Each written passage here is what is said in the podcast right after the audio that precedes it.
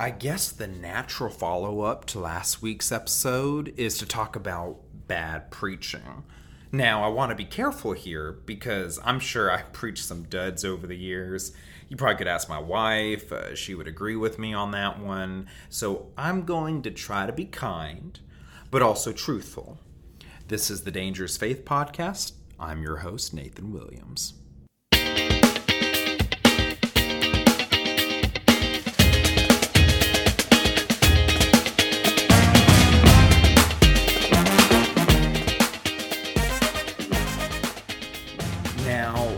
Tell you what I won't be talking about.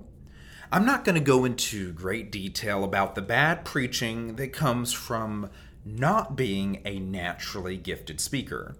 Not everyone is meant to stand on stage in front of people. Some people get nervous and talk real quietly or really fast.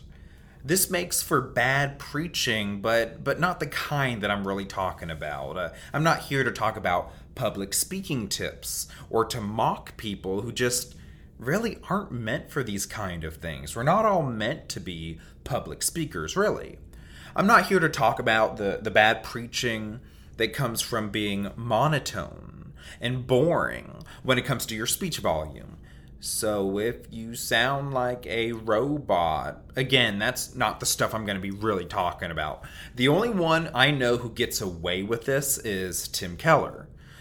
Tim Keller, oh my goodness, he's an incredible preacher, but it's due to the content of his sermon, which really is the stuff that matters, right?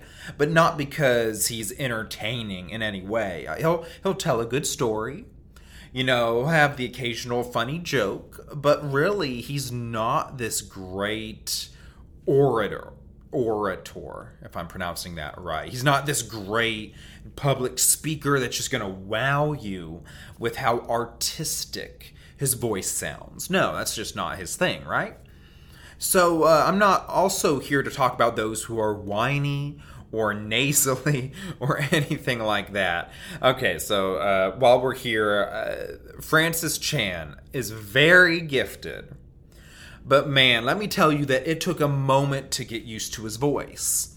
He's so good, but sometimes, in my opinion, he can come across as whiny sometimes, the way he says certain things. He's not whiny, but sometimes his, his voice sounds uh, that way, I would say. So Francis, if you ever listen to this, which I know you won't, but just know that I think you're really awesome. I just kind of just being real, like my personal opinion. He doesn't care because he's a better preacher than I will ever be. But uh, but yeah, just a personal opinion of mine. So uh, I'm gonna roast myself because I've mentioned these people. Tim Keller is very monotone. Francis Chan can be whiny. So I'm gonna roast myself uh, when I preach. my wife tells me that I get preaching voice, my, my preacher's voice. I talk slowly with dramatic pauses. Oh my goodness.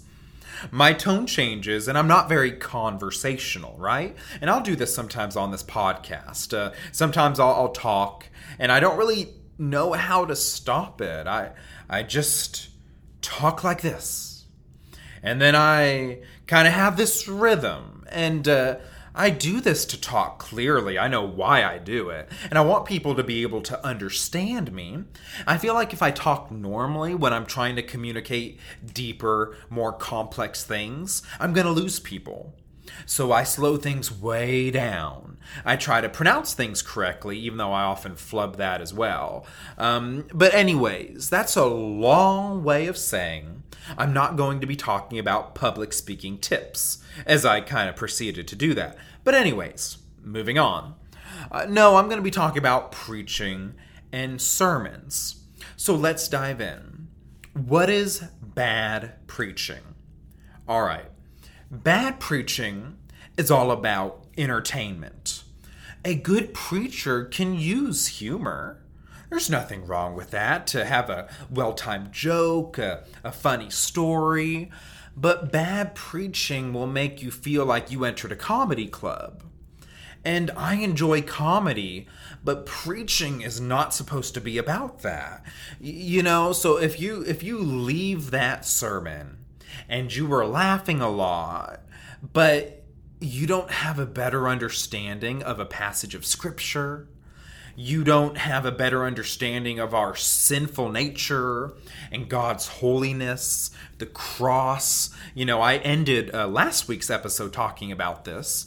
Uh, if you don't have that gospel focus, that Christ focus, then it was not a good sermon, no matter how much you laughed, you know? Um, Netflix has these one hour, give or take specials where they have comedians do uh, their routine and they record it and sermons are not supposed to be that way. Um, bad preaching is all about uh, self help psychology and therapy and counseling. It's all about trying to comfort you, make you feel better. And it's not that the Bible doesn't contain information that can help you feel better or help you deal with this problem, help you to heal, all that stuff. That's not the main point of preaching. The main point of preaching is to lead you into uh, deeper into the scriptures, to to proclaim the truth of of God, the truth of the gospel. That's the main point. And along the way, as as we grow more and more to be more like Jesus, and as we grow as Christians, the Bible will help us, and sermons can do that but it's not self help psychology. That's selfish. So if you're going to a sermon and every week you come away being like, wow, that was incredible. I was like, uh, I was so helped. But you don't have a deeper appreciation for God Himself you don't have a better grasp of your sin and, and, and, the amazing nature of the gospel, well, that wasn't good preaching, really. Uh, thirdly, bad preaching is not founded on Scripture. And so, uh, what often, this is an extension of number two with the self help psychology stuff.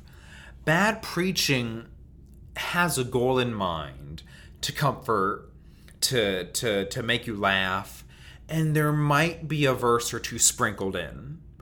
And so, if you have this self help psychology, this therapy, and then you throw in a Bible verse or two, it sounds Christian. It might actually be some good, helpful stuff. But man, that's not preaching. That's a talk. That's like a, I don't know, a TED talk. That's like a, a motivational speech. But that's not preaching. And that's not a sermon. A sermon contains a healthy amount of scripture, and a sermon is based in scripture, right? And so that's bad preaching. We want to avoid that. Finally, uh, well, maybe finally, I don't know. But uh, last point I have written out in my notes, unless I want to say more, is bad preaching is not about God or the gospel. Christianity, this is hard to swallow in America, but Christianity isn't about you and me. We're not the point. This is beautifully illustrated uh, in Job, where Job is going on and on and on about various things. He's suffering, to be sure. His friends are pretty terrible at times, and he's complaining a whole lot. And, uh, in my mind, there's a lot to complain about, really, if, if you're if you're being real. But sometimes he went and he attacked God himself. Oh, I wish I'd never been born. Oh, I just this and why why am I here? Why why this that the other? And God responds by saying, "Are you me?" No, you're not. And God tells Job, "Hey, have you hung the stars? Have you measured the depths of this? Have you tamed this creature and this beast? And what God was saying is that I am God, you are not. God pointed Job to himself, to his very character, his very being. And Job repented. He was like, I do not know what I'm talking about. I am so sorry. Um, when God proclaimed to Job his very nature, man, that's what we're supposed to do in a sermon. Point people back to God. And then when we have that God focus, then when we go through sin and, and when we suffer, uh, we go to God because God is our hope. God is our, uh, our Savior, our Lord, right? And so bad preaching always points us back to God Himself, not us, not, you know, this help help, oh, what can we do better? We can do different. That's just a very small part of a sermon, right? And so, uh, all that to say, bad preaching focuses on anything else other than what it's supposed to. It might be helpful, it might be motivating, it might be funny, but that does not make it good preaching. Uh, no matter how much you laugh or how much you're inspired, if it does not have a gospel focus, if it does not lead you to fall on your knees before God, our Creator, well, then we don't want none of it, right? So things to things to be thinking through when you go visit churches or when you uh, find a, a, podcast you want to listen to about preaching. Maybe it's someone who uh, who gives sermons. I don't know. I like uh, Matt Chandler and uh, uh, Platt and uh, some other people. Tim Keller, you know, kind of like the the basic people, really popular. And I think they do a good job of, of these things, of explaining scripture and then uh, bringing you to a greater appreciation of God Himself.